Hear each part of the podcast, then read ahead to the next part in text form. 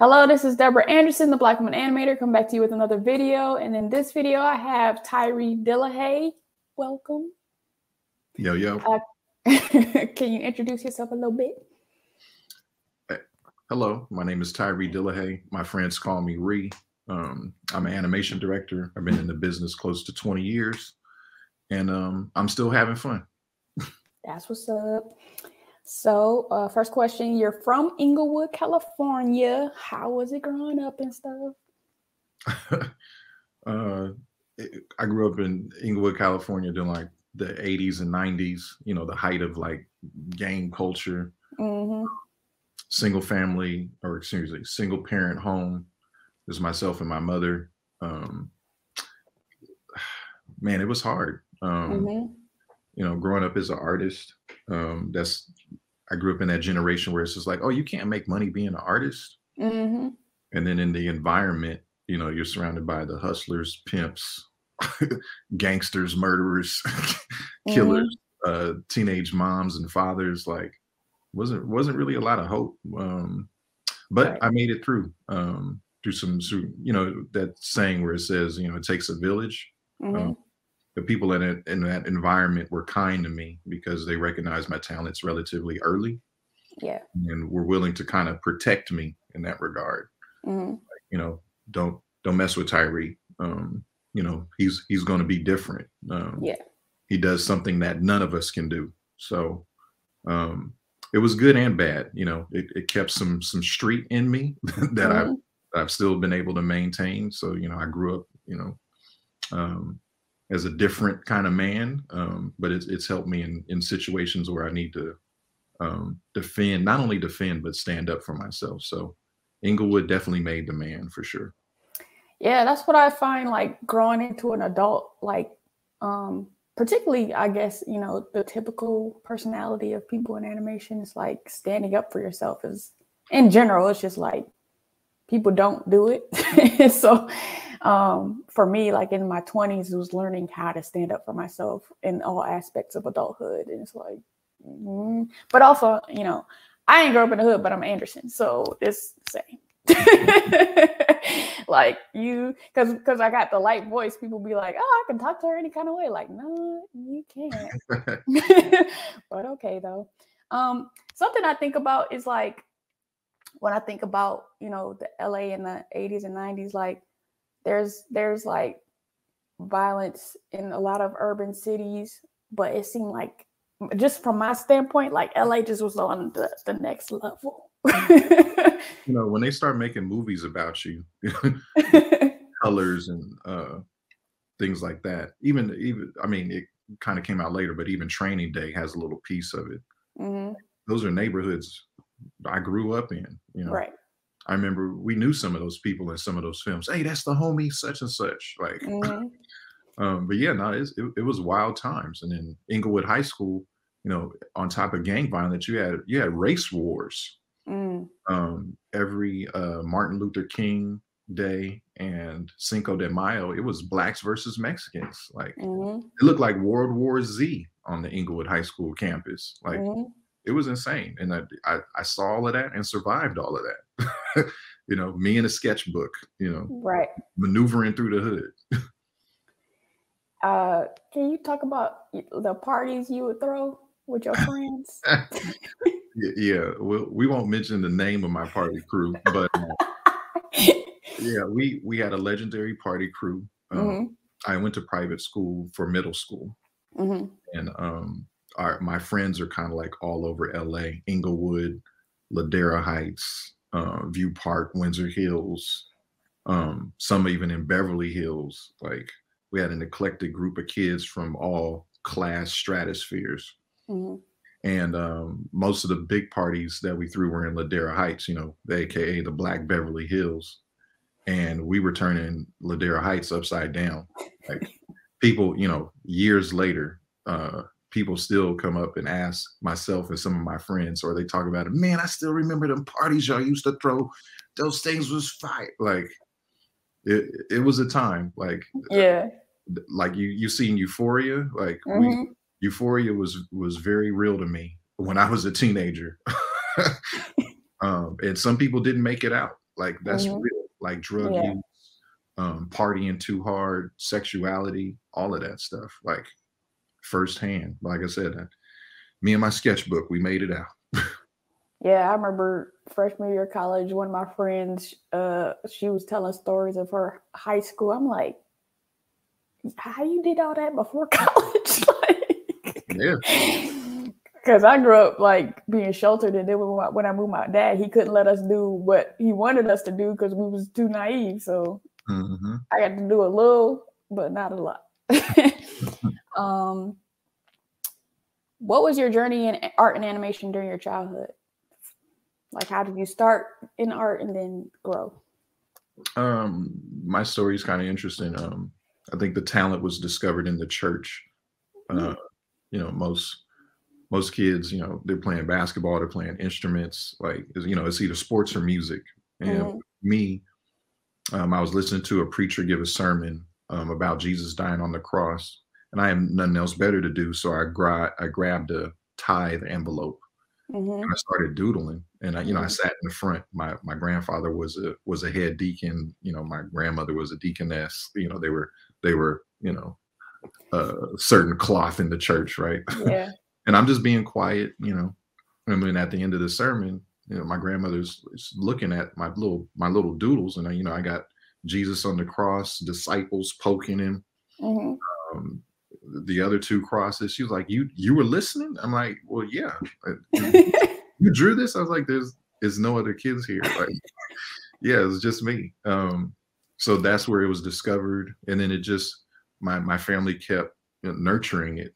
Um, mm-hmm. Um, you know, comic books, big Marvel comics fan growing up, or all the comics really, but mm-hmm. really like Spider Man, Daredevil, Batman. So you know, Marvel and DC later on got in and then but then really got heavy into Mad Magazine. Mad Magazine was a big influence and it kind of informed the person that I am today because they would make fun of pop culture. Yeah.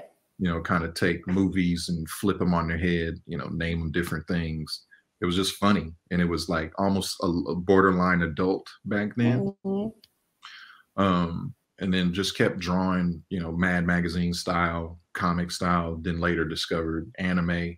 Oh, wow, mm-hmm. this is cool, um, you know, a different look.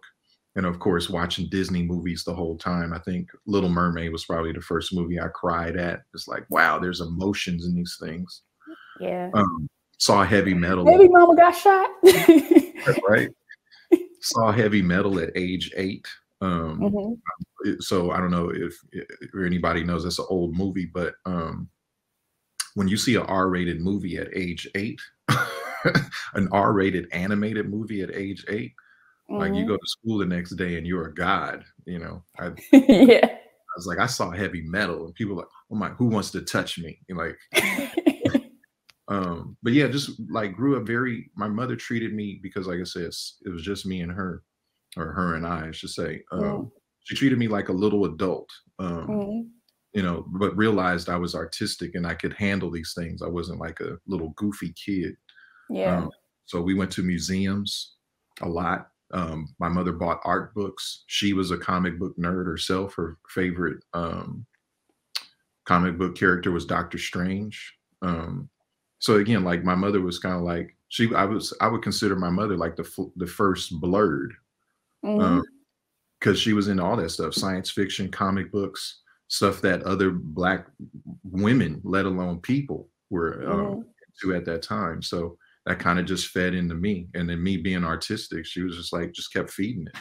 Some people have different stories. Like, e- even though she was feeding you, did she support pursuing it as a career? That's a good question. Um, she she did and she didn't, mm-hmm. and then mm-hmm. she did again. so it's like at first you you look at it as a hobby. Like my kid mm-hmm. is interested in this. Like at the time, I wasn't interested in sports. I would rather draw.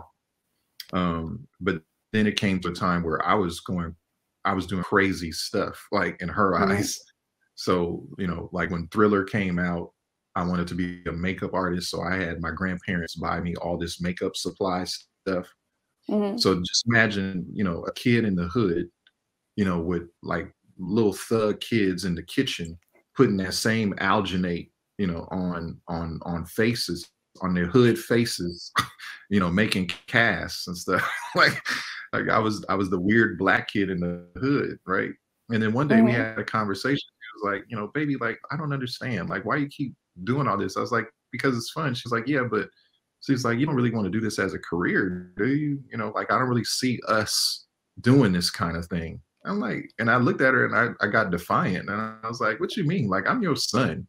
You're supposed mm-hmm. to tell mm-hmm. me, baby, do anything. Right. And I kind of stood up to her and, and, she had to, she actually, you know, like looked at me and she was like, you know what? You're right. And then mm-hmm. supported it from then on. Um, but like I said, Inglewood kind of brought me in and out of art. Like my peer group at wasn't, you know, was wasn't the best influence. Like, yeah, we had our fun, but I was kind of mm-hmm. off track like mm-hmm. for years. Um, but again, the, to to answer your question, my mother's been ever since we had that little conversation. She's been supportive forever since. So um, you didn't go to college right out of high school. What's the story behind that? Long story. Um, I barely. Feel free to tell it. This is about you. I bar- I barely graduated. Like I had to um, I had to beg my biology teacher for a D just so I could like, walk. My senior year was was atrocious. Like I wasn't getting along with my mother. Um, mm-hmm. Like I was just being, you know, a, a, a young black kid, um, you know, with no male guidance in the house and mm-hmm. uh, just just acting a fool and didn't know what I wanted to do. So I went to community college. My mother was like, either you're going to work or you're going to go to go to college um, or go to school. And I was like, I got to do something. So I went to I went to like to keep it compact. I probably went to like four different junior colleges. Um, and also during that time, I played basketball at a junior college because um, mm-hmm. I didn't play in high school. I just wanted to get it out my system. Uh, played basketball, came back to a regular junior college. Uh, while I was in junior college, I was also trying to apply to Art Center um, college in Pasadena, you know, prestigious art school. Mm-hmm. That prestigious art school also costs prestigious money. Um, right. And I remember, you know, they were talking about, you know, back then it was like 20 grand a year. I think mm-hmm. now it's like 40 or something like that, probably even more. And then at the time, I remember my mother, you know, dealing with credit card debt and all that stuff. And she was like, if you want to go to that school, you know, you're going to have to take out loans and all that stuff. And I was just like, that's not the move. So right. um, my mother um, and I eventually started a home healthcare business. Um, like within one or two years after me graduating from um, high school, barely graduated from high school. Mm-hmm. So I actually took a break from even going to four-year university to kind of help establish that. So once that got established, maybe like five years after college, mm-hmm. then I went to college. Um, so then when I got to college, I graduated, or I didn't, still not knowing what to do, but I just picked what was easy to me. And I didn't believe in art at the time. I was like, this isn't a viable career. I didn't believe mm-hmm. in it at the time. Uh, so, what you call it? I majored in English. The reason why I didn't go to college, or yeah, didn't go to college right out of high school is just because I just wasn't ready. Mm-hmm. I just mm-hmm. wasn't ready. I was too busy being a knucklehead, an aimless knucklehead that didn't know what he wanted to do with his life yet. mm-hmm. So originally, um, you wanted to be a lawyer. Uh, do you feel like going to college five years later, you know, people theoretically are like, oh, you're more mature. If you had a opportunity, you know, to work a real job, then you realize how important college classes are. Like, like for some of us who went immediately, it's like, I don't feel like going to uh, class today. But some other people is like, well, if I calculate, it costs this much to miss this class, so I'm gonna go. So, did, do you think there was a different effect in going to college later for you? Uh, no. it just was like, no. it just was later. it just, it just was later. It just was later. I mean, I was, I was relatively more little bit more mature because I had some business sense because I was helping run a business. Mm-hmm. But as it related to academics, I'm, you know, that we're, we're still talking to the kid that barely graduated from school. I just didn't like going to school. Right. Like I just wanted to get to what it is that, you know, I didn't even know what I came for. It's just like this is all boring. Like, why do I need to know this? Why do I need to know that? Mm-hmm. I was li- literally living in a cloud. right. um. Do you so remember yeah. originally what kind of lawyer you wanted to be, or did you pick yet? Nah, you don't. You don't really. The the thing is, you don't really pick. So I picked mm-hmm. English as an undergrad because at the time I was like naturally I had you know I consider myself left brain right brain so mm-hmm. I'm I'm decent I consider myself decent with communication and at the time I could write really fluently um, so I was like and then I love to argue so I was like that's that's a good combination to become a lawyer oh and I like kind of like money um, so I was like okay and you know that's the, usually the typical tracks right when people mm-hmm. talk about professions doctor lawyer accountant engineer etc I was like, okay, lawyer sounds good. So that's mm-hmm. why I mm-hmm. chose English as a major. But while I was in college, I needed electives. So I chose art electives. And then mm-hmm. that's when I fell back in love with art.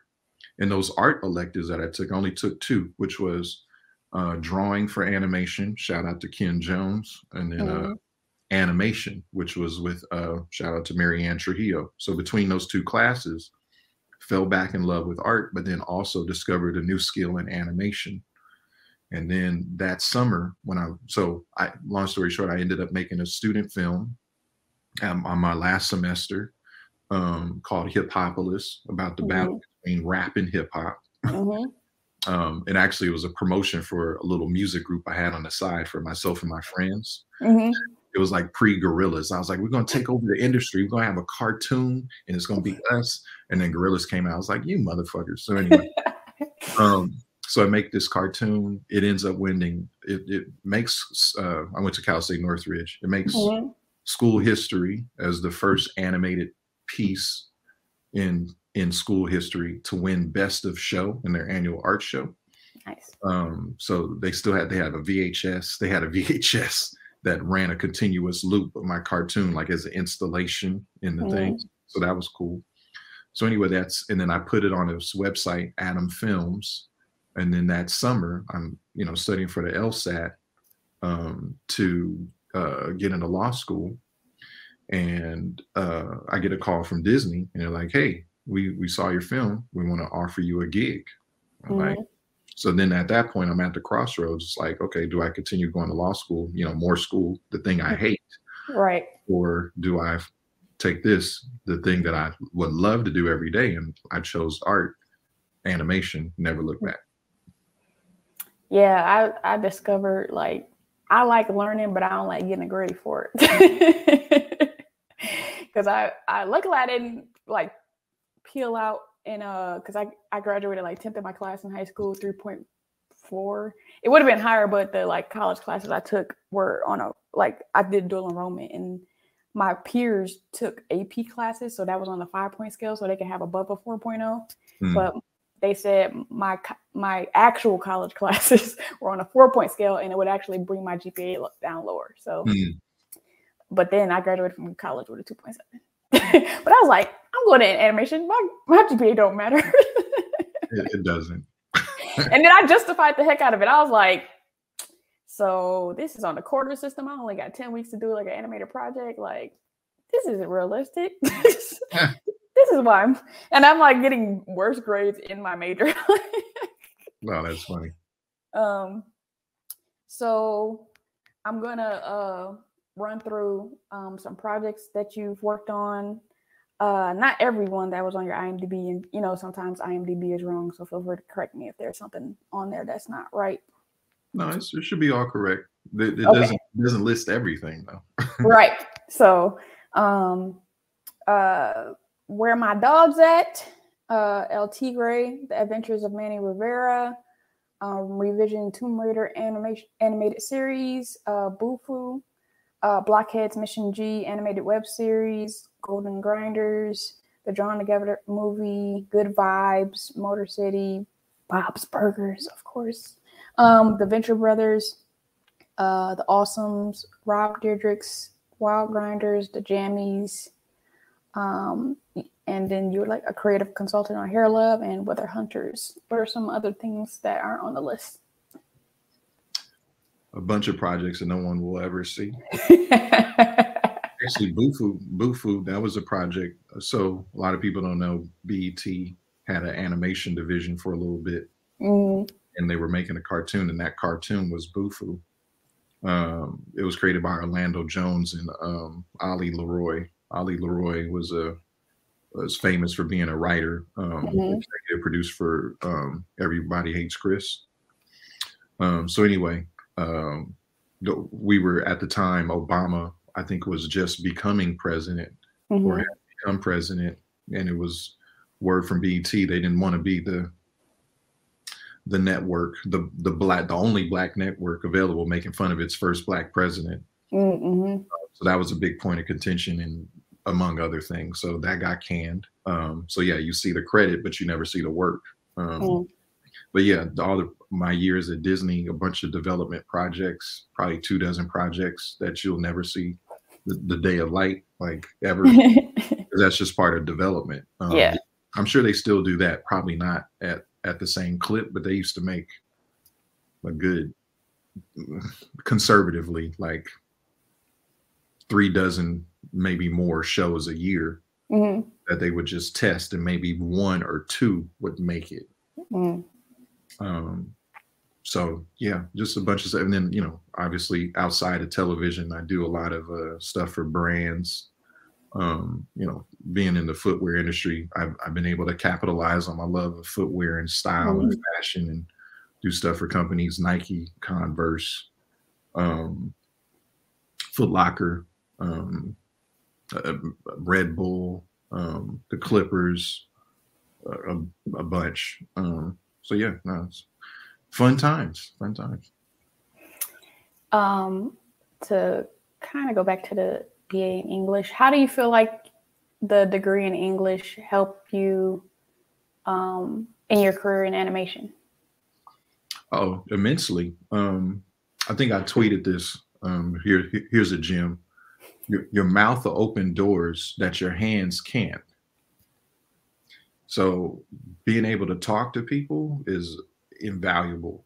In, mm-hmm. Invaluable. You gotta, you gotta. My mother always called it. You gotta talk the king's English. Mm-hmm. Uh, you got to know how to talk to people of all complexions, mm-hmm. relate to them on their level, intellectually and culturally.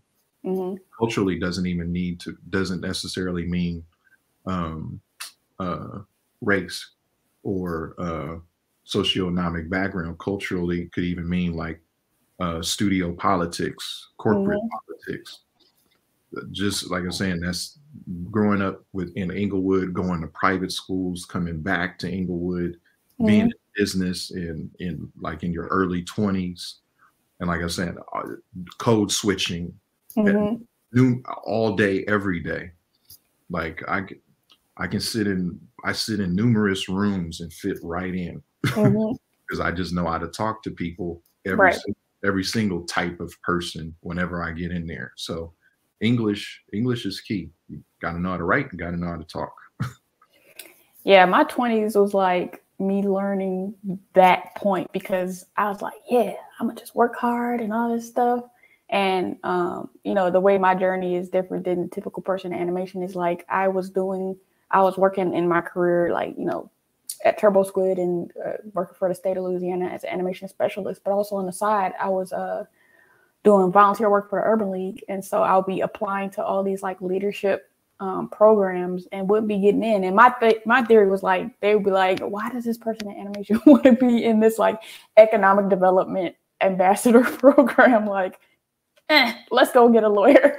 And mm-hmm. so uh, I finally, it finally clicked and I, uh, I told one of my people from the Urban League about um, there was like a leadership development um, program for the Young Leadership Council, and I told her because she was the project manager, I was like, uh, "I'm interested in this program. Can you get me in?" And she did, and then I was like, "Okay, that worked." So in, in that program, I met somebody else who was working at the, uh, the for New Orleans Economic Development, and so I kind of was more strategic with that, where I was like, Alejandra, I'm thinking about applying to this program. I know damn well I'm about to apply to this program. She's like, oh, okay. And so the first session, she was like, I fought for you. And I'm like, bruh, I'm dope as hell. Why did you have to fight for me? Like because uh, because when you when you start these programs, you get the sheet of everybody bio, and mine is like, okay, I work in animation, but I do this, this, this, this on the side, volunteering. And then mm-hmm. if it's a, like a lawyer or a financial person, they just go to work. Why did why did you have to fight for me? so that's the power of the network that people will fight for you, even yeah. though you you doper than other people get an opportunity. Yeah. No, look, the person with the relationships, you know, I, everything is about relationships. Mm-hmm. Everything, mm-hmm. everything. Your familial relationships, your business relationships, um, and then what's the status of those relationships? You yeah. know, like, do you have genuine relationships or you only have transactional relationships? Right. And then the transactional ones, I mean, it, they they can they don't last very long.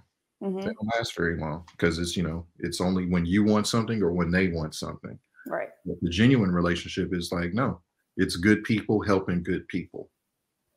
I feel like that's what young people don't understand about some some of these like networking events where uh, like before the pandemic hit, I had a good month because uh, uh I moved here a month before the pandemic to Los Angeles, and I had a good month of like um, going to networking events, and a lot of stuff is transactional. Like, oh, I'm a writer.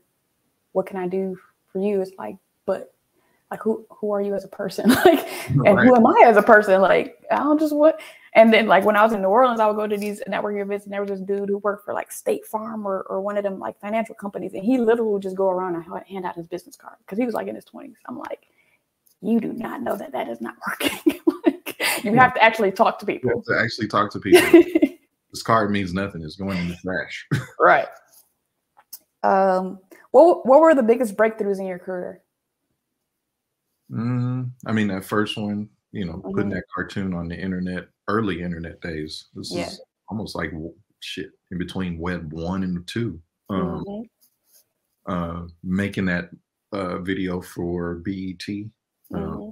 thing called Read a Book. You know, it got me on yep. CNN live and uh, shook up the world for a little bit. Like, you know, I watched that interview. That that journalist was so aggravating. Not so funny. Funny story behind that uh it's all sensation it's literally yeah I, it, it felt like it no but like so he hits us beforehand he was just like you know i'm going to rattle you a little bit but it's all for fun like you know let, us just have fun here and then he gets on the thing tyree dillingham like and but that was all for fun like i wasn't expecting it like that because i didn't you know i was like oh okay so this is what we do yeah. but um but no it was fun it was fun it was fun. like, um, answer my question, but let me interrupt you. right. Uh, what was some other breakthroughs? I mean, working on Bob's Burgers was a breakthrough. Mm-hmm. Um, like here's you know something a lot of people don't know. When I worked on Bob's Burgers, I think I, I started as a storyboard artist. I think I was the only black artist on the crew in season one. Mm-hmm. And then maybe season two, I think we had a production assistant that mm-hmm. was also black and then maybe season three we had one other artist when I moved up to director. Mm-hmm. And then in the primetime space, as as a director at the time, I think I I could probably count two mm-hmm. myself mm-hmm. and uh, Rodney Clouden. I think he was on American Dad at the time. Mm-hmm. I started as director same time I did on Bob's. Mm-hmm. So you think about the prime time space, and you got two black directors for all primetime shows. Yeah, like I said, and that's not and again, you know, this is not an indictment on uh, Bento Box or Fox to be like, we're keeping black people out. I'm just saying it's that's just the state of the industry. Right. There's, there's a lack of uh, diverse talent, um, and especially operating at the at the higher levels. Just because we, it's not a path, it's not a career path that we um, normally choose. Um, yeah, yeah. With, the animation industry, a lot of people are cool. So what people don't realize is that a lot of it is unconscious bias. It's like you're most likely you're gonna get your friend a job, and most likely your friend is gonna look like you. And so when you get diversity, you have to be very purposeful for it. So when you see it just be so funny the basic stuff people say on like social media, like, what about the qualifications? Like, so you don't think there's black people that are qualified or because there are. Yeah. No, I mean, and honestly, I guess uh, I mean you've heard me in in our in our rooms at work, but mm-hmm. people that are qualified, they're already working. right. like there's no. I mean, I still believe, uh, maybe not at you know, again, when you start to climb, mm-hmm. like yeah, people are gonna hire their friends. Nobody's right. trying to keep you out because you're black. At least that's right. not my experience.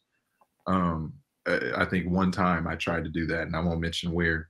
I was just like, "This is because I'm black," and it was just like, "No, it's because I knew this person before I knew you." You're going to get the job before you. Like, do you not understand politics? Like, right? Nepotism. And, this is how it works. exactly. yeah, it's like you can't you can't be mad at that part of the game because that's just the game. I would do the same thing if I had mm-hmm. a friend of mine and I'm sure you would do the same thing. If I had a mm-hmm. that I could put on, why right. wouldn't I? That's what friends are for. yeah. And that's why you know it goes back again to relationships. But what I will say about this industry is, in my eyes and in my experience, it's mostly been a meritocracy. Mm-hmm. Um, I've gotten where I've gotten because of yes, because of relationships, but, um, but yeah, but I can do the job like mm-hmm. with, without question. Um, and I don't even walk around this industry with a portfolio anymore, which is crazy. But yeah, I've been, I've been fortunate to do that, so it's cool. Um, a lot of people that I interview have an anchor uh, project that they're known for, and yours is uh, Bob's Burgers. How do you feel working on Bob's Burgers impacted your life? Uh, really, um, immensely, because when you work on a show that's on Fox, number one, um, that that gets national attention, right? Like if you don't know The Simpsons and you don't know Bob's Burgers, you just you know American Dad, Cleveland Show, mm-hmm. um, Family Guy. If you don't know those shows, you've just been living under a rock, right? Right. So there's a certain cachet that comes along with working with a hit network television show, and then on top of that, then you start getting nominated for Emmys. The show starts winning Emmys. I didn't. I'm a two. I'm my my claim to fame is I'm a two time Emmy losing director. I, I saw that in your Twitter. yeah, I haven't. I haven't won any yet, but it's uh that's that's a notch you can put on your belt. You know, mm-hmm. they give you a cool. I'm looking at the certificates. They give you a cool little certificate for it, but obviously it's not the same as the trophy. But uh, right. But those parties and that show is awesome. Um, but yeah, like just being in something that's so ingrained in pop culture, like mm-hmm. Bob's was always set up to be that successor to The Simpsons, and and rightfully so. Mm-hmm. Um, and and being a part of that in its infancy all the way to what it is now. Like I think I left the show just when the movie was starting production, and that was mm-hmm. 2018. And then here we are, um, 2022, and the movie is about to come out. Yeah. Um, but being but being able to say like I helped some of that. I helped yeah. establish some of that visual language in the show. Like there's certain mm-hmm. things that, you know, I I I made come to, like I I did that, you know, like that that'll always be. Um right. but yeah, I mean it it it essentially like it's it, everything is a stepping stone. Like it, it, it definitely gave me a great platform to get a, an extensive amount of credits mm-hmm. and get me to where I am today. And but even where I am today, I'm still going to keep pushing higher and higher. Uh, did someone see the leadership qualities in you, or did you advocate for yourself to become a director? Uh, both. Mm-hmm. Both. Like I was very, um, not aggressive, but um, uh, I wasn't bashful about saying what I wanted to do and would show people that I am capable of doing it. Mm-hmm. It was pitching projects and then people seeing like, oh, like the the the old people i'm lots of people have had this experience where oh wow that was you know you just pitch a project that was a really good pitch i don't want to buy that but i have something else that you would be great for because mm-hmm. you just what you just showed them was like you have these qualities they yeah. don't necessarily like the project or it's not a good fit mm-hmm. but what you just displayed was leadership qualities yeah um like you know at six point I, um, anybody out there, I, I, used to work at a studio called Six Point Harness. I actually do some work for them now, mm-hmm. but I've mm-hmm. had a couple of tour of duties at Six Point. so, and my first tour of duty at Six Point, I think I started as an animator, but um, I quickly showed them because it was stuff I was already doing. Uh, so many other things that I was doing or capable of doing. Mm-hmm. Um, back then, I was heavy into digital painting, so I showed them I could paint I showed them I could design. I showed them I, I could pretty much do anything except for background design. I hate designing backgrounds. I could color them, but right. I'm not going to design them. mm-hmm. Got to learn your strengths. yeah, yeah, storyboarding, all of that. So once people saw like I was a Swiss Army knife, like a good generalist, like there's a generalist, there's some generalists where they have basic knowledge of certain things, and then mm-hmm. a really good generalist is now you have, you know, uh, above average, you know, mm-hmm. pro, pro level proficiency in a lot of different things. So again, like I just kept showing people these things and mm-hmm. and, uh, and pushing for it, um, pushing for director projects or people's. No, some people actually did see it. You know, shout out to Brendan, he saw it early, put me on mm-hmm. some projects early at Six Point. Um, Marge Dean, mm-hmm.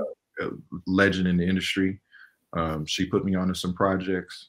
Um, uh, the guy that hired me at Disney, like so many people, Bento Box, you know, uh, Janelle Scott, Joel, like every all, all, like so many people. I'm sorry mm-hmm. if I mm-hmm. left anybody out, but so many people saw leadership qualities and was like, no, let's give Tyree a chance. Um, I'll try to link in my in my description like the thread you did on tips for storyboard artists. But what tips do you have for people in directing? Because not everybody is a great director. Um, and I I just be like sitting in meetings with you like, wow, his explanation of composition is like thrilling.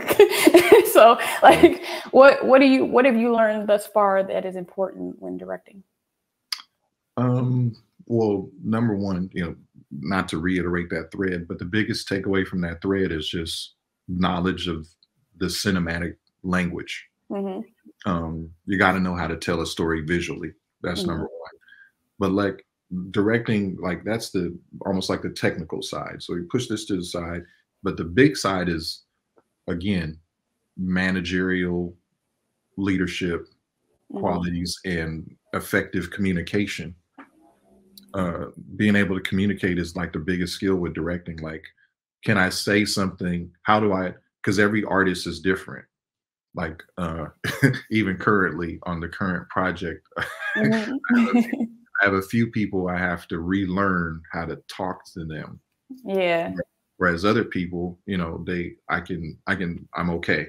Like, um, um, but again, it's all every person you meet. It's a, it's a new experience about how to how to will an entire crew yeah. to execute your vision, and that's a daily exercise. Now, advice on how to become a better director. I, hours. Uh, like like I said, look, like let's just leave the technical part aside about just how to visually tell a story, but like mm. what kind of person are you? Yeah. You know, how do how do you relate to people? How social are you? Like me, I'm a mm-hmm. social person. Um, you know, most a lot of artists are introverts, you know, mm-hmm. they would just want to be to themselves. That's not me.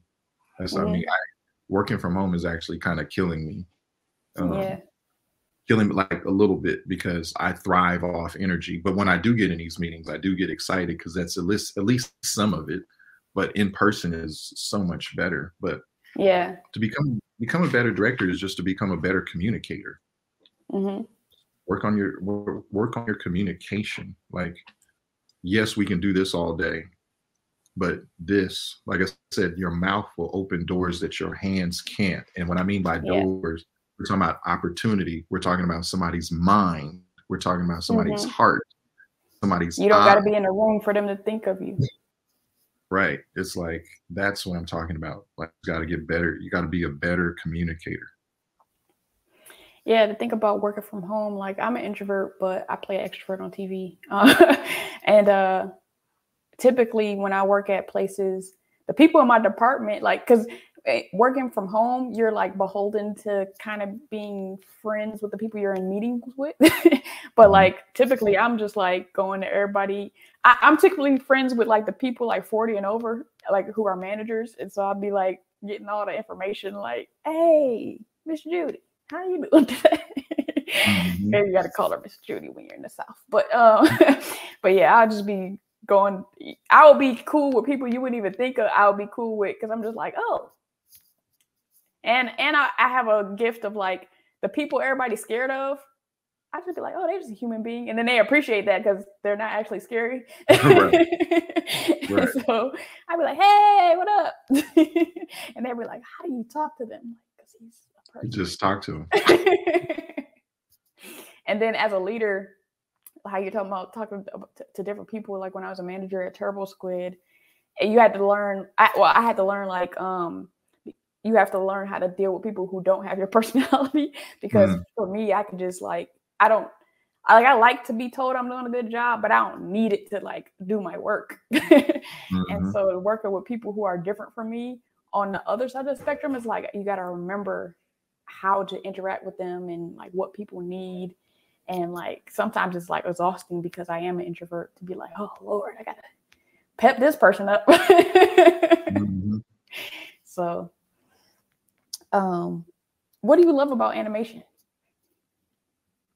I like that it combines everything that I love, mm-hmm. like music, film, cartoons, comedy, action, horror, drama, filmmaking. Like it's just everything that I love all in one. Mm-hmm. And I like I like the magic the magic trick of these drawings make people feel things. Yeah. Like I like that. Like it's like I said, when I saw a Little Mermaid, I actually, but I'm, I'm a crier. I'll admit that. when I see certain, when I see film, like not only do I feel the moment of the story, but I also feel how much work mm-hmm. and and passion and blood, sweat, and tears that went into making these things. Like my emotions run that deep when I see mm. these things. It's like wow, like I know what it because I'm in it. Yeah, I know what it took to get to that point and right. they nailed it. And it's like, oh, like I, I love that satisfaction that an artist gets when they truly execute a vision and people resonate with it emotionally. Like that's yeah. so that's powerful. That's powerful. Mm-hmm. In fact, and it's really powerful because uh, not anybody can just do this. Yeah. Like this is feels special. Mm-hmm. feels special yeah like even um kind of even being in the industry you can you can understand stuff from the outside looking in but being able to be in like records now and then somebody posted a link in in, in the slack of like uh the little it was like a little mouse and the um the mouse that stuttered like old school cartoon like maybe looney tunes or something like that and it, i have a, a, a bigger appreciation for that voice actor because of like working with people who aren't voice actors and you know how hard voice acting actually is. I already knew that voice acting is actually harder than regular acting um, beforehand, but just being being in records and like and then seeing some clip of like the OG voice actors that was like not new to this, true to this, and they just knew how to do all these voices. It's like it's just a bigger appreciation. Like, man, this man is awesome. Mm-hmm. mm-hmm. Um, so you did the um the cover for the first of the month sig- single and uh, like Iggy Azalea's Ignorant Art mixtape, and you know you mentioned that you produced uh, the music uh, video for Read a Book. What other artwork have you done? Did you do around that time in the beginning or since then? Ah, too too much stuff to name. Too much stuff to name, but like you know, I kind of touched on it earlier.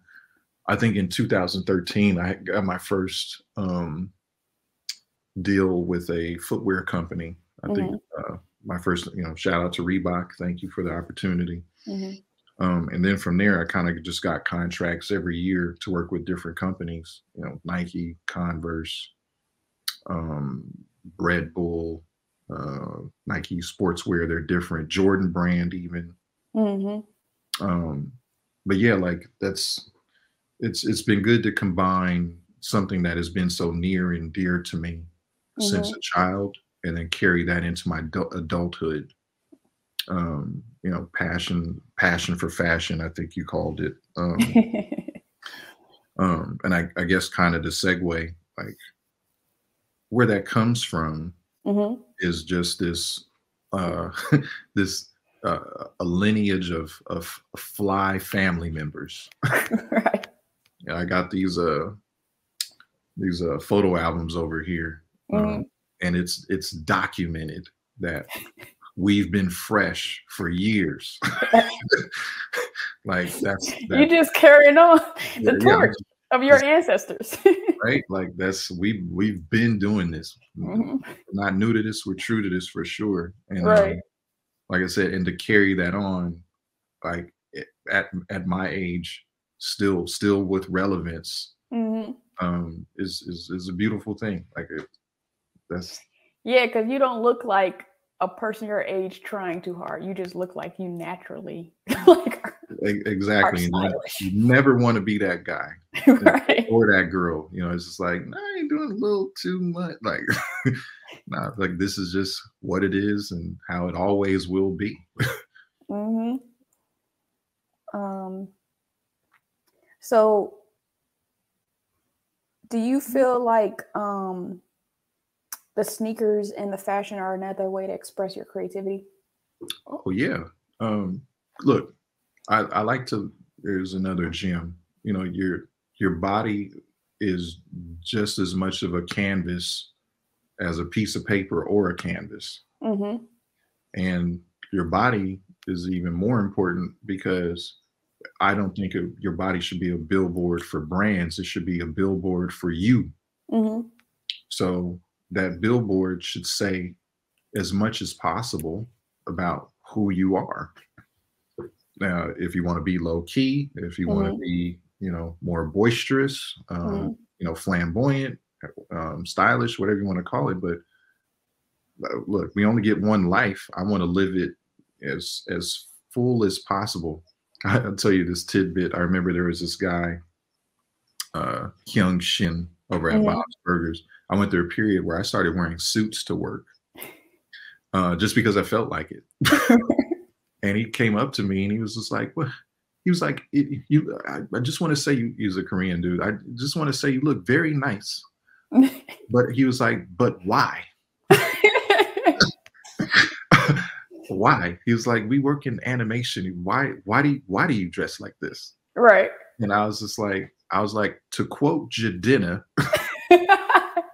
classic man. Uh, right? He's he said he said, Jidenna, why you dressing so classic? Because I don't want my best dressed days in a casket. I was like bars. Bars, right? it's just like I was like, I'm here. And it's mm-hmm. and while I'm here, I'm gonna be, I'm gonna look the best I can possibly be.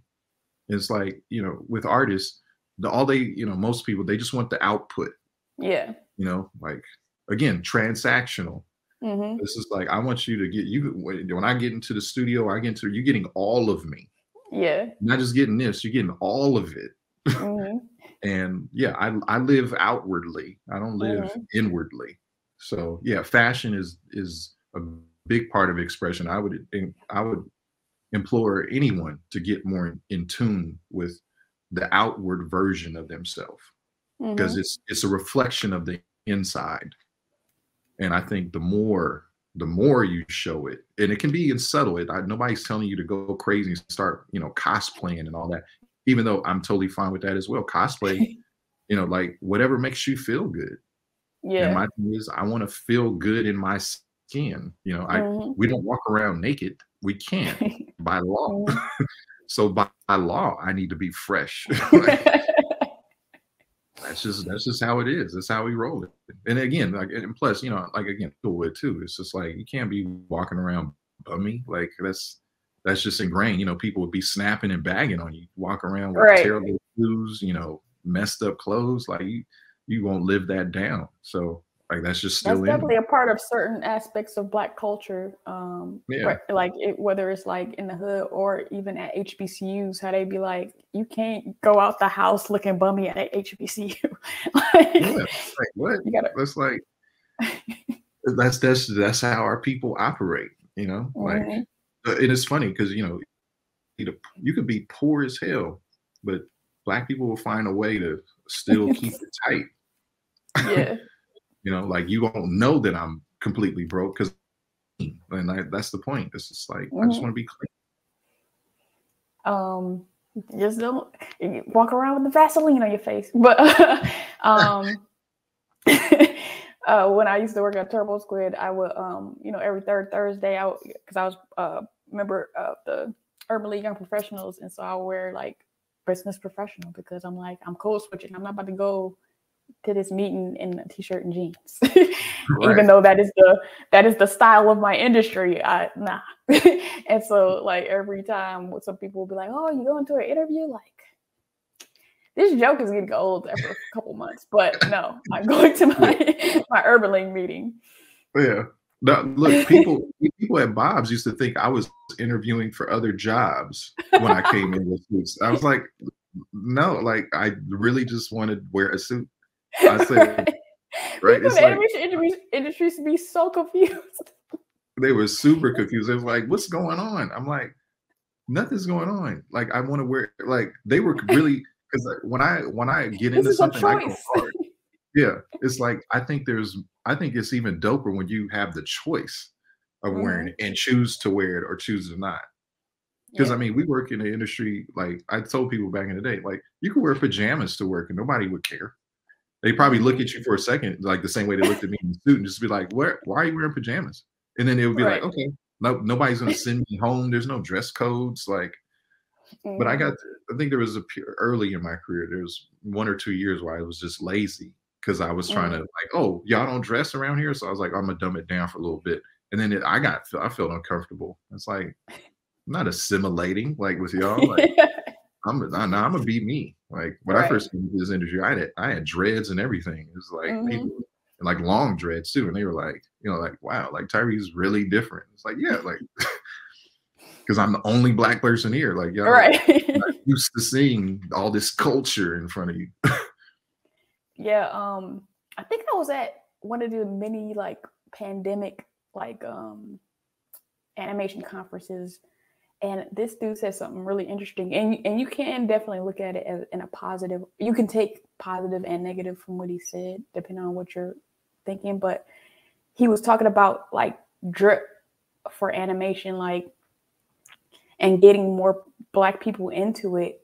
Like if if everybody walking around looking bummy, then you don't know that you could actually make money from it. and so he was advocating for animation people to have more drip to kind of yes. Advertise that yes. No we we good over here.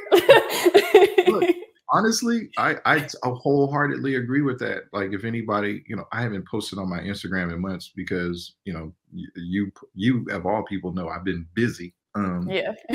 but before then I, I, I stopped posting art and i was just like y'all just gonna get these outfits. Like you with with our community you have to show success Mm-hmm. Like it's one like yeah, I could show drawings all day, but it's just like, but for me, you know, being you know a little further in the industry, I'm like, you got to pay me for those drawings. I don't, I don't draw you. I don't draw for free. Like right. this is no freestyles over here. Mm-hmm. But I mm-hmm. was like, but what we will show was is the spoils mm-hmm. of success. You know, because like I'm not a rapper, um, but you know, it's the same thing. It's like a rapper. You will hear, you will see them before you hear them mm-hmm. at least in this day and age. And yeah, I kind of want to show. I that was kind of my purpose. It's like number one, I couldn't show the work I was working on. I still can't. Right. Um, and I don't have the time or energy just to be drawing, just to be drawing. Right. So in the meantime, like I said, then now I'm using this other medium of fashion, you know, with this canvas being myself and my body, mm-hmm. you know, mm-hmm. just to get into it, tap into another form of expression. So yeah, that's what I'm saying. Like everybody should tap more into who they are, you know, outside of whatever it is you do for an occupation or you know your your, your chosen discipline or medium just do more things.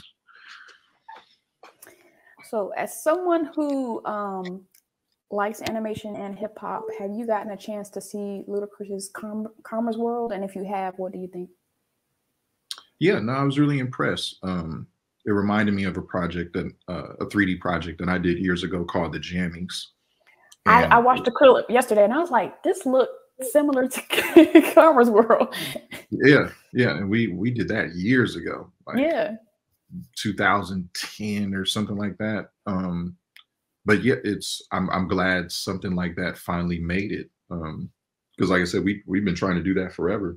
I've been at the forefront. Like I can literally say, I mean, of course, you know, Bruce Smith being the OG, um, mm-hmm. you know, with Bebe's kids and stuff like that. But when you think of Bruce and you think of who else has made black animation, you got Bruce Smith, you probably got Aaron McGruder, mm-hmm. and then is that it? Like, it's making black, like impactful black animation.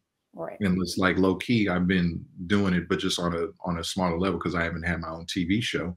Right. Um, but hopefully, I mean, this isn't mine either. But you know, the current project that we're working on, when that comes mm-hmm. out, I'm sure that'll make that'll make a, a, a, an impact as well. Yeah. But um, on the underground scene, you know, stuff. It's not even underground because the Jammies was on Netflix, but it took it took some some pounding mm-hmm. even to get it to that point um but not like I, we need more we need more like there's a project that you saw that you mentioned earlier weather hunters mm-hmm. that's an al roker project um mm. uh, that'll be coming out soon hopefully mm-hmm. uh, so that that'll be part of the the lexicon of black animation and then yeah we we, we just need more we just yeah. need more so yeah i salute to ludacris and and the, the team making karma's world but yeah we just need more yeah it's uh if you haven't seen it, I suggest you go out and watch it because even you know the um, bars that she has are like not corny. That's refreshing. yeah, yeah. I want to say was Lizzo was she writing the raps or? I'm not sure. They or no, actually, you know what? It's probably duh. It's probably Ludacris, right? um, but no, I, yeah. I, love it. Like I love the little intro. Like it's so yeah. Like, and then the intro rap will give you what the story is about to be. yeah, I love it. It's so cute. um, uh, like what made you do uh, creative conversations? Um, we were locked down in the pandemic. Mm-hmm. Um, beard out of control. um, and had had wanted to talk to a few of these black creatives in the mm-hmm. animation industry and was just trying to figure out how to like have that conversation out in public. Yeah um, for others like us to see mm-hmm. it and be like, oh, okay. Yeah. And then every one of those, like, I didn't do many, but right. um, everybody got busy.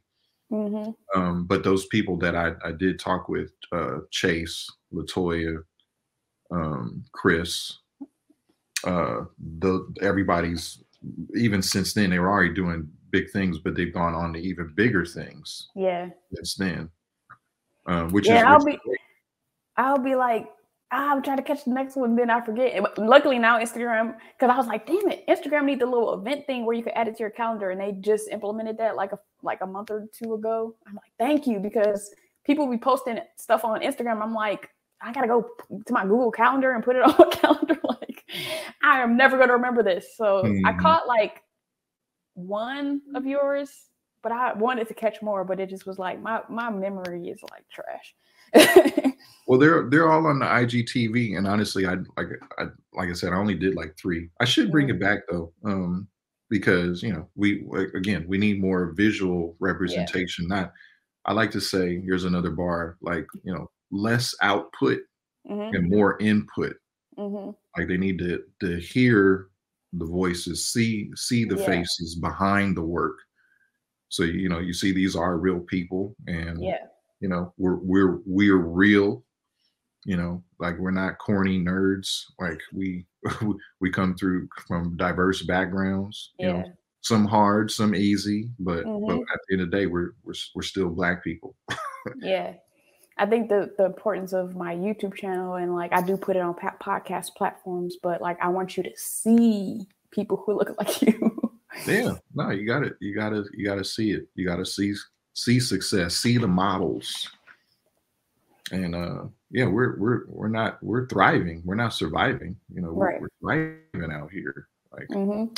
I'm out here getting it. like it's it. not yeah, we not not there's no starving artists here. uh, can you talk a little bit about SNEDs or out, as everybody pronounces it, Sneeds? yeah, SNEDs, uh, what was that? probably 2010. It's like kind of it was like my little love letter to sneaker mm-hmm. culture. I think at the time I can see the like when you were talking about Mad TV, I can see the Mad TV in it. yeah, yeah. It's like it was it was parodying, satirizing sneaker culture and hype beast mm-hmm. culture. So this is I created in 2010. when blogs were the thing. Pre, obviously yeah. pre-Instagram. I think Instagram came out like 2013 or 14. Mm-hmm. And um I noticed I was I I literally was just, you know, I was working, working, working in animation. I nothing of my own. And it was like, you know, I always make a little passion project. So mm-hmm. I made a couple of characters, you know, gave myself a deadline, like two weeks we're putting out a comic. Started putting out this little web comic and it blew up. Um, mm-hmm. because nothing else it, like it's a, you know kind of made history again it's the first comic about sneakerheads like ever yeah um so yeah made that for like i actually still make it every now and then but we can pretty much say i don't make it anymore um but because i was doing that that has started establishing myself with brands yeah. you know then that's when the reebok took notice you know finally in mm-hmm. 2013 and then just kept getting contracts, relationships, you know, and all the and all the big brands. Um, but Snez has been like a it, it, was a muse for me. Like I used sneakers as a muse for mm-hmm. a good decade. Um, uh, just as another, you know, avenue, source of inspiration for creativity. Yeah. What's hilarious, like when I'm when I was younger, I had this phase. I don't know if it was in middle school where I would just draw shoes from the side. I just I just would draw shoes all the mm-hmm. time. and I was never because yeah, there's also there's also the juxtaposition of me not understanding how I wasn't bullied in school because I I like um with no problem shopped at Goodwill. Like I had a plaid shirt face. like why was I, like but then I played basketball, so maybe it was like the balance of like, okay, she we're not gonna make fun of her because she's smart. She give us the answers and she played basketball. So we're gonna ignore these plaid shirts. um, what story? What is a story you've never gotten to talk about in your like many interviews? Like, is there a story that like nobody would ever uh, think to ask you, or just like an interesting story that you have? Mm, I think the one that you asked about the parties that was interesting. Because yeah, not. I mean, unless you're in LA and grew up during that time, you would nobody would definitely know that. Um, mm-hmm. Honestly, was you know, maybe a little bit of stuff about you know, like I literally went through like three to four junior colleges. yeah. and really, like I'll tell you a brief story about that. Like just to show you how bad the public school system is, or mm-hmm. I, I, can't even say is, but I will say at the time, mm-hmm. when I got to Inglewood High School in 10th grade, they were their textbooks, they had textbooks that I had already read in middle school at my private school. Mm. Like that's how far behind they were. Yeah. um, so anyway, by the time I graduated, I spoke to no college counselors didn't know the process of even getting into college. So that's why I just rolled over into uh, junior college. Mm-hmm. When I got to junior college, I spoke to no counselors. um, I literally thought college was a place where you could just take whatever classes that you felt like taking. With so no my, direction. Yeah, no direction whatsoever. So my first semester was like architecture, uh, philosophy, mm-hmm. and like some other BS. It's like, what what are you doing? What what are you doing? What are you doing? Probably failed all of those at the time. Like especially architecture. I was like, wait, why am I here? Like, I don't I don't want to make mechanical drawings. Like mm-hmm. um but yeah, like, man, I, I'm I there's days where I'm surprised where I am. like what what that guy uh protects fools and children. Man, like it's like wow.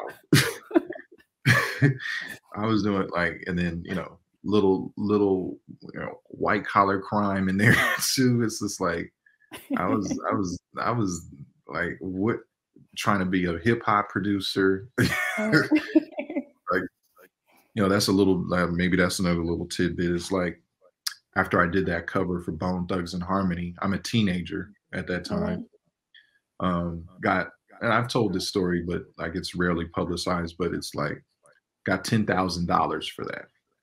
Mm-hmm. Um, now this is like '95, So ten thousand dollars in '95, you know, what's that equivalent to today? So anyway, Right. um, when when the record when the Bone Thugs-n-Harmony's album finally comes out, you know, I'm hyped. You know, I got ten thousand dollars for my little one little credit in the in the in the LP, and my Mhm. work is on your CD too. Mhm. So anyway, I'm like, if that's worth ten thousand dollars, what's this worth? Where I see keep seeing this guy's name produced by DJ U-Neek, produce, produce, produce, produce, produce. And I'm talking to people at my my guy at Ruthless at the time, Donald Cunningham. Shout out to Donald. Mhm. He's like, okay, I'm like, so if my if my little credit for illustrations was worth ten thousand, how much was DJ U-Neek's? He was like, oh, he got a quarter of a million. And I'm like, fuck. You do art. like money. like, he was like, art. I'm trying to make this music right now. So I took These beats though. I just got to make these beats. So I took half that money, damn near all of it, and Mhm. and bought music equipment. Mhm. And I was I was a producer for a good two or three years. Like that's what I was doing, and that's how that whole hip hopolis thing came out. Where I was just like, we gotta have something to promote our band and all that stuff. But um, funny thing is, I actually made that money back. Um, my friend and I, Sean Webb, shout out to Sean Mhm. uh, we won uh, one of the early John Lennon songwriting contests. Nice. Um, and and the prize money kind of covered what I spent. um, so that it just ended up working out. But and then I also formed a record company with a couple of friends. I was Mhm. spending more money than they were Yeah. at the time. it was just like, you know what? Like I'm done. I'm gonna focus. I'm gonna get back to my first love, which I should have been doing, which was art. And then you know, art, you know, is has been has been my my bottom my bottom girl this whole time. so it was just like, yeah, yeah, come back, come back home. Yeah. And then I step back into art, uh, you know, really taking animation seriously, then it's it didn't it didn't take long. It didn't take long at all. Because you is talented. I do all right. So, um, John Singleton and Isaac Hayes are a couple of your role models. How important do you feel it is to have people who look like you in spaces where you want to be? Oh, very, very. You know, like you see these posters in the back. You Mhm, know, uh, Michael Jordan over there too. and, mhm, um, but Spike Lee, you know, she's got to have it. Um, mhm. When I first, uh, I, before John Singleton and Boys and Hood came out, it was Spike Lee. Mhm. You know, Spike Lee is, you know, I had never seen that many black people on screen at one time ever in my Mhm. life. So just imagine what that's like. You know, you're you're a black kid, you you're creative, you're into all these like you you think you want to make movies, but you've never seen any any examples of of yourself on screen. You know, you see Bill Cosby, you know, one Mhm. off, see Eddie Mhm. Murphy or Richard Pryor. This is the kind of people I was seeing at the time. That was it. Mhm. And then one day, out of nowhere, some film comes on. It's black and white, and then you got these these black character, and it's no other. There's no other people in the thing. There's no. It's no white people. It's no Mexican people. It's it's just black people. Mhm. And I was like, We can do that. yeah. and then and then you see the credits written, produced, edited, directed by Spike Lee. And I was like, and then one man. I was like, Mhm, yeah, this is what we got to do. So. mhm. it, like in a roundabout way I, I obviously i don't make live action film but i found it through my own way. It was like well i didn't have access to a camera but i could always draw. And i'm like that's my gateway. And that's what you know when you ask like what i like about animation that's why i liked it because Mhm. you know i didn't have access to a camera. You know i can storyboard something and tell a story just as succinctly and it, actually even faster. Yeah. um but yeah like it's so important to see us because then you know it's possible. Like see it believe it not everybody has the mental strength to have that vision early Mhm.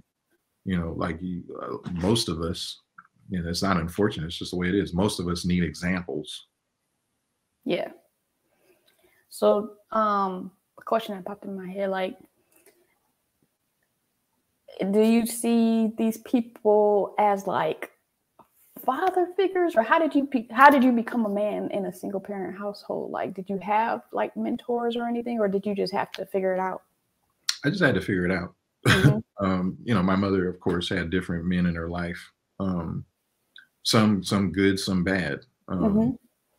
And I, I took what I could from them. I think the majority of them, but my mother is like this as well. Is they were always entrepreneurial minded. Mm-hmm. Um, you know, uh, which is you know a code switch for hustler.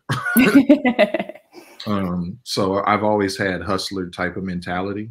Mm-hmm. Uh, and then when I got into animation, you know, like you mentioned, Ron Myrick is one of my mentors. Bruce Smith mm-hmm. is one of my mentors. Um, uh, Laren is one of my mentors. Mm-hmm. Uh, Ralph Farquhar is one of my mm-hmm. mentors. Um, and you know, forgive me, my brothers, if I forget anybody, but I think between those between those gentlemen, um, Pete Ramsey is, is, is a mentor. Like these are people I can you know pick up the phone and call mm-hmm. them. That's what Tim Story is a mentor. Mm-hmm. I can call these people and I've had real conversations with them about this business, about being a black man in this business, being a black creative, you know, how to handle yourself, stick up for yourself, you know, not mm-hmm. only for um, for numerous things, for numerous things. Um, yeah. But uh, but again, like these people, it wasn't. I mean, I was fortunate to to meet them in in spaces where they were open to to being receptive, you know, to to listening, to yeah. listen, and then they saw my work, and then it was it was you know real real recognized real. So mm-hmm. it, wasn't, it wasn't hard to develop genuine relationships with these people. Right. Um, but again, like you, I think any one of us kind of needs that that whether it's a mentor mentee relationship or not. Just you need to to to have more a big peer group. You need uh, a village. Yeah, that you can that you can talk to and share these ideas because you know regular people, meaning like people outside of this industry or outside of what you do, they're not going to understand it. Yeah. There or maybe they will understand it, but they won't relate as much. Um, mm-hmm. So the, the, the community is important for sure. Yeah, something I learned like um, you know trying to make my career work in uh, New Orleans, which is you know not uh, animation place, is that a lot of people who are in animation they be giving you advice and you be like you do not know what you're talking about. like, like there's like applicable advice for a lot of industries, but mm-hmm. it don't apply to animation. Like Mm-hmm. yeah. So you got to find your animation mentors. So you've worked with um, the Sony Talent League, the Boys and Girls Club, and more. What's the importance of mentoring to you? Oh, it's everything. You know, what's that old African proverb? Each one teach one. Mm-hmm. Like whatever you learn, the way the next generation succeeds is if you reach back and pass down what you've learned. Yeah. So, you know, as you grew to become a flower, you need to reach back and water seeds. Yeah. It's it's all cyclical. It's all part of the the nature of things. And if you don't do that, you're doing the world a disservice because now you just you allowed a new generation to come in with with no education yeah and totally misinformed and and un, and misguided mm-hmm. and that that's what leads to to chaos and anarchy yeah. Yeah. So a mentorship. And just, and just lack of direction. Just like, because um, if you think about the civil rights movement with my uh, experience in civil rights, uh, social action stuff, um, when you think about the torch kind of not being passed from the 60s and 70s on, you don't realize unless you you know kind of study it or hear the stories being in the space how organized like even the the like um the lunch counter stuff was. Like they would practice they would have white allies practice being racist to them to prepare. Like you just don't know that off jump. Mm-hmm. and so you just think people are just doing stuff haphazardly or you think oh i'm gonna just go to this protest but then there was people working behind the scenes like with martin luther king uh like um hosea Williams and all those people like who were doing the behind the scenes work too. And even Martin Luther King was going to meet with presidents. Like, um, I, I love the uh, aspect of like Malcolm X and uh, Martin Luther King, but there's this like Santa Clausification of of Martin Luther King where it's like some of the stuff you get to do now is because of Martin Luther King. like for sure. Even if even if you don't like the aspect of the nonviolence, and you're like, oh, I'm Malcolm X though. like, but but how much? Not to knock like Malcolm X, but like how much stuff can you do today because of Malcolm X, and how much stuff can you do today because of Martin Luther King? I mean, you, it's a balance. Everything. They they fought for freedom. Yeah. you know, like they fought for respect. We're still fighting for it. So you, you know, just, if 2020 did anything, you know, it awoke it it it it it alerted people that racism still exists. I mean, we all knew Mhm. that, but right. it alerted the world that racism still exists and we still have a lot Mhm. further to go. Like people, you forget the 60s was not that long ago. Right. It's not that long ago. You know, they they say it's always this conspiracy theory that they put these black and white pictures up to make you believe that it was further away than it really was. Yeah. But if you just look at the math and you Like know my parents grew up in the 60s. right, right? like like my mother, you know, my like yeah. They they grew up in segregation and then grew up in desegregation hmm and then have been able to see all of this happen. And like I said, I got these pictures like Yeah. It's- like it's insane. Like my grandfather's father, I think, was a slave. You know, it's just Mhm. like we're not that far removed. yeah. Like Not that far. Removed. 2020 was when I kind of got back on Twitter because, um, you know, after the George Floyd stuff, and it was like so many waves of like information on Twitter, like um, when Brianna Williams from uh, from Black Animated tweeted like hire more Black animators, and that just started like something on Twitter, and then there was a couple other waves of like. Um, just uh, the second wave was like the sexual assault thing, and then the third wave was uh in, in animation specifically, and then and the third wave was like uh students talking about racism on their campuses. So it was just like a lot of fervent like discussion on Twitter after the George Floyd stuff, and uh, I think that was a catalyst to a lot of things that's happening in the industry today. For sure. For sure. But you know, but like I said, the biggest thing is be good at what you do. hmm Don't expect handouts just because you're black and they need to, you know, fulfill affirmative action quotas or something like that, or just to get a diversified crew just to say they have it. If you can't sit in these chairs with the stylus in hand hmm and produce a, a high quality level of work, Yeah, you're not going to be here very long. Like that's what keeps you employed. Skills. yeah. Uh, for, from the vantage point of somebody who like this project we working on is the first full-time job in animation I've had since I've been here for two years, I was like, please hire me from White Guild. I'll do the work. I'll prove that. but I'm like, please, if if you are feeling guilty, hire me. I will do it. That's hilarious. but I made it. um, so, as a veteran in the animation industry, what have you decided is your purpose in regard to blackness and black professionals in animation? Hmm, that's an interesting question. I don't know if I actually have a purpose, but you know, just intrinsically, I think um, I should be showing that you can do this at a high level. Mhm.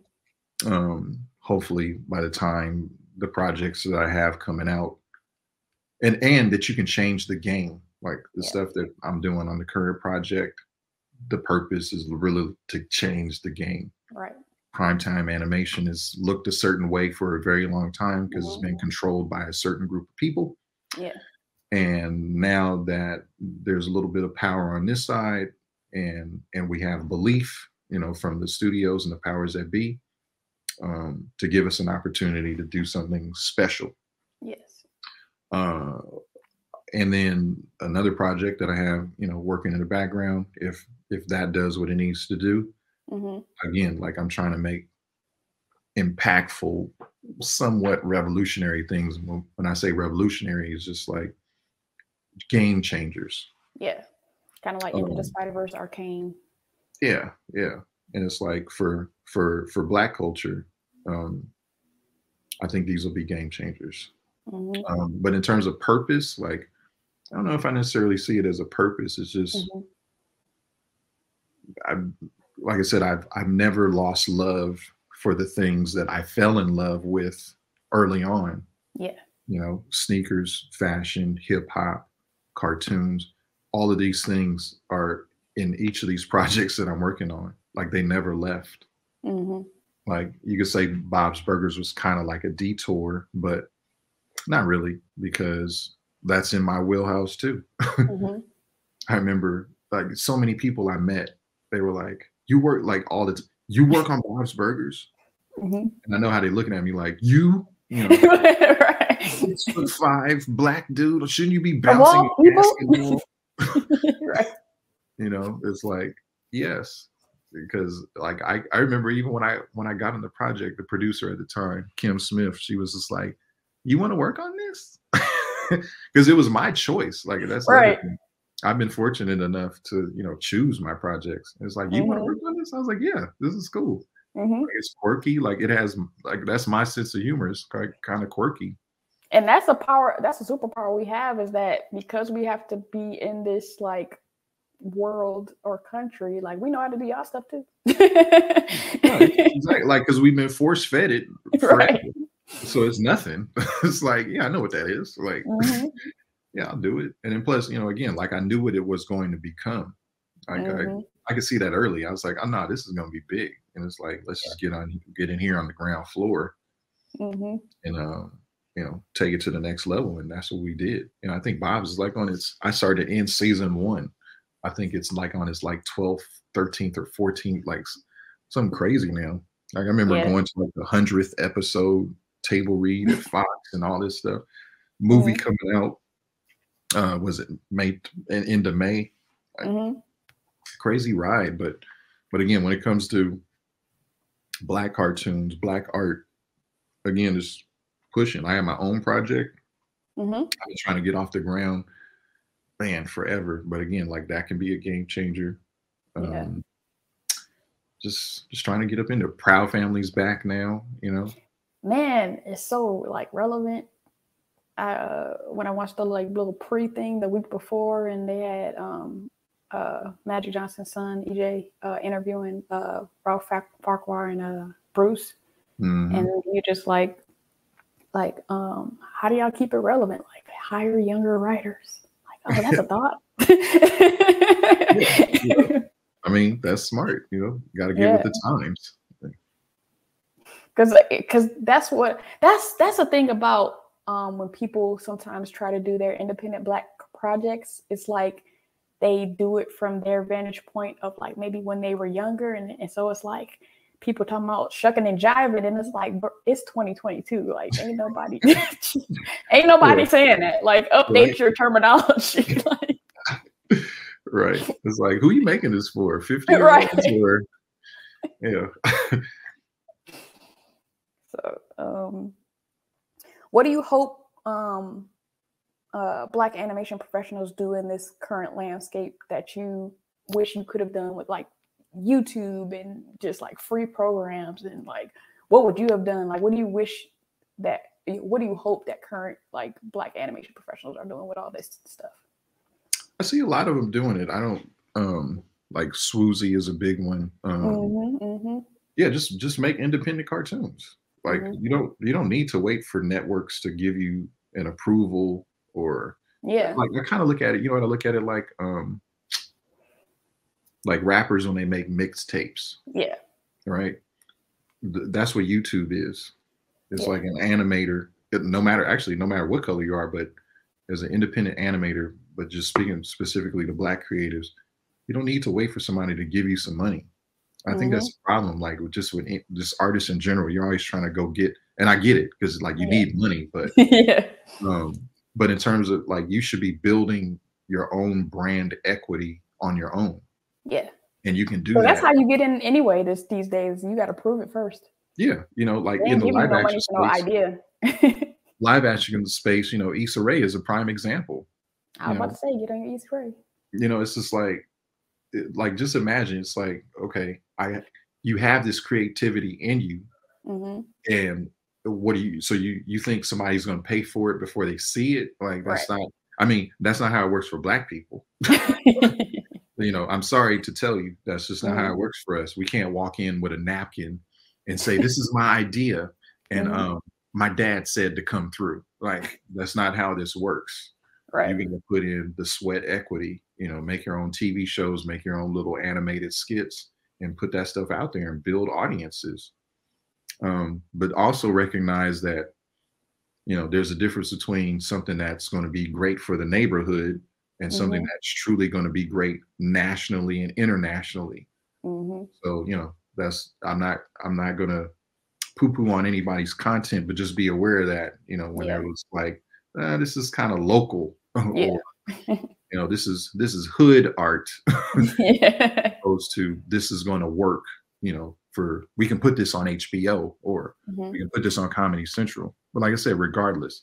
you don't need these people it would be great obviously to get a bigger bag you know up top but Mhm. that shouldn't stop you from creating if you're really about this creator life Yeah, it's it's so interesting to uh, see how archaic some people, some young people still think. Because like I, uh, maybe the difference is that I was like watching Awkward Black Girl when it was on YouTube, and so I saw like, oh yeah, we don't we don't gotta wait. Like people are still be still uh, talk talking about like pitching, pitching, pitching, which is which is a, a path, but it's like do it yourself. yeah because like what are you doing in between that time hmm like are you are you saying you're just working on your pitch that whole time Right. Like you could be making it like Mhm. in a however way you can. Like again, Spike Lee, John Singleton, prime examples. Get in there and just start doing it. Yeah, that. mm. I would be. I would honestly. So advice I would give is just start. You know, if I was to have any regrets, it was just, just do it sooner, and then maybe Mhm. maybe uh, take more breaks just to Mhm. focus on your own thing. You know, I know uh, I just met a black animator recently. Um, I won't mention him, but I just met him recently, and uh, he's been very good about like saving it. Like he'll do a job, you know, work on a Mhm. gig for X amount of time, and then instead of going straight to the next gig, he's been able. He'll conserve his as much money as possible Yeah. so he can take you know six eight months maybe Mhm. even a year so he can just do him Right. and then come back you know to Yeah. the corporate world Mhm. corporate studio life afterwards Yeah. because he knows that about himself that he needs that Yeah. or he won't be happy see like and everybody's different like Yeah. i'm okay going from job to job number one because they pay me good and number two like i haven't felt that itch yeah. to just you know uh, that I don't thrive off that, but he personally does. hmm So if you feel that about yourself, you know, do that. Yeah. And you got an idea that's like itching to get out of you, Mm-hmm. find a way to you know make that time for it. Yeah. In one of my travel groups on Facebook, they were just uh, somebody was just asking about like sabbaticals, and people were like, "Yeah, I take a sabbatical every three years," or and they was kind of outlining, giving advice of how they do it, and like take a sabbatical, just like the dude you just talked about, like figure it out. Yeah, fi- figure it out. You know, gotta gotta tailor you gotta tailor your life to your needs. Yeah. Um, so my last question is if someone was producing a documentary about you, what things would you want them to highlight about your life outside of your work in animation? I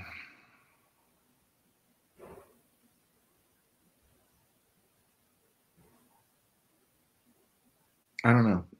I don't know. Honestly, I've, I've really, you know, I'm, I'm, uh, I think that growing up in Inglewood during that time is, like I said, that's, that's a wild time to be growing up trying to be an artist. yeah. And I think that's, that would be an interesting story, especially Mhm. for, for young people to young people that are, that come from those type of environments. You're like, what's it like to be different? Mm, kind of be the outlier, you know, in these in these concrete jungles under these conditions. and still make it out to still be you and still not lose any part of who you are.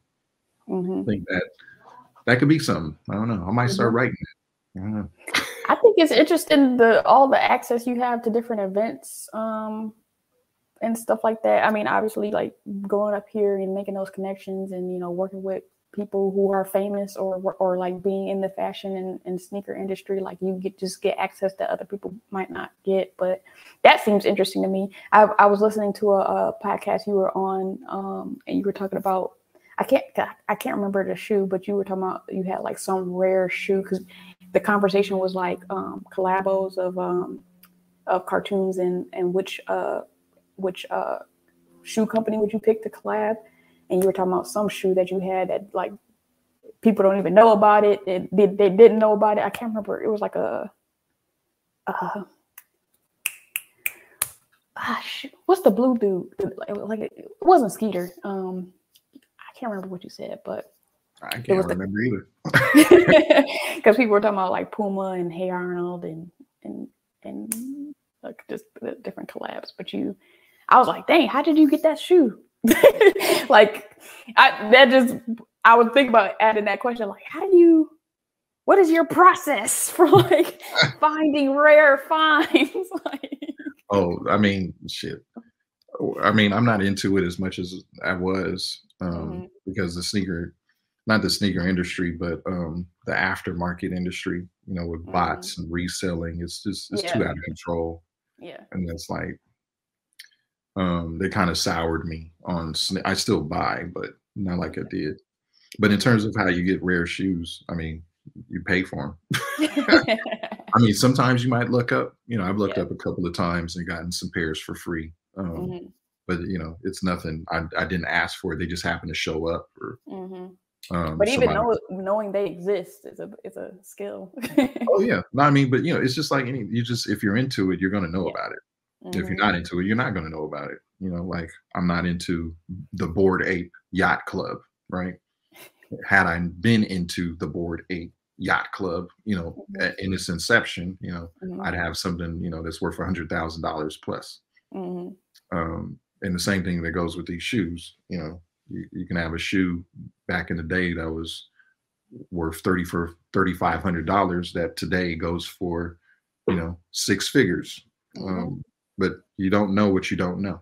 mm-hmm. So, uh, how can people follow you if they so choose? If you want to, I mean, I don't post much um, because I'm too busy. Um, but yeah, everything is Sneads by S N E A D S B Y R E E. Um, mm-hmm. I might change that actually very soon. It might be like Art by Ree or something like that because mm-hmm. it's not about Sneads anymore. Um, mm-hmm. I really just I at the time I started social media because of Sneads, um, mm-hmm. and that's why everything's been called that. Um, but yeah, that's that's where I'm at. You know, Google Tyree Dillihay. see see what I'm Plenty of options, but multiple, very many pages. so I would like to thank you for coming on my platform and allowing me to highlight you. Oh, thanks for having me. Appreciate you, Deb. And to everyone out there, I want you to like so I know it's real. Comment and tell me how you feel. Subscribe to Seal the Deal and sign up for post notifications to show your zeal. And I'll see you in the next video. Peace.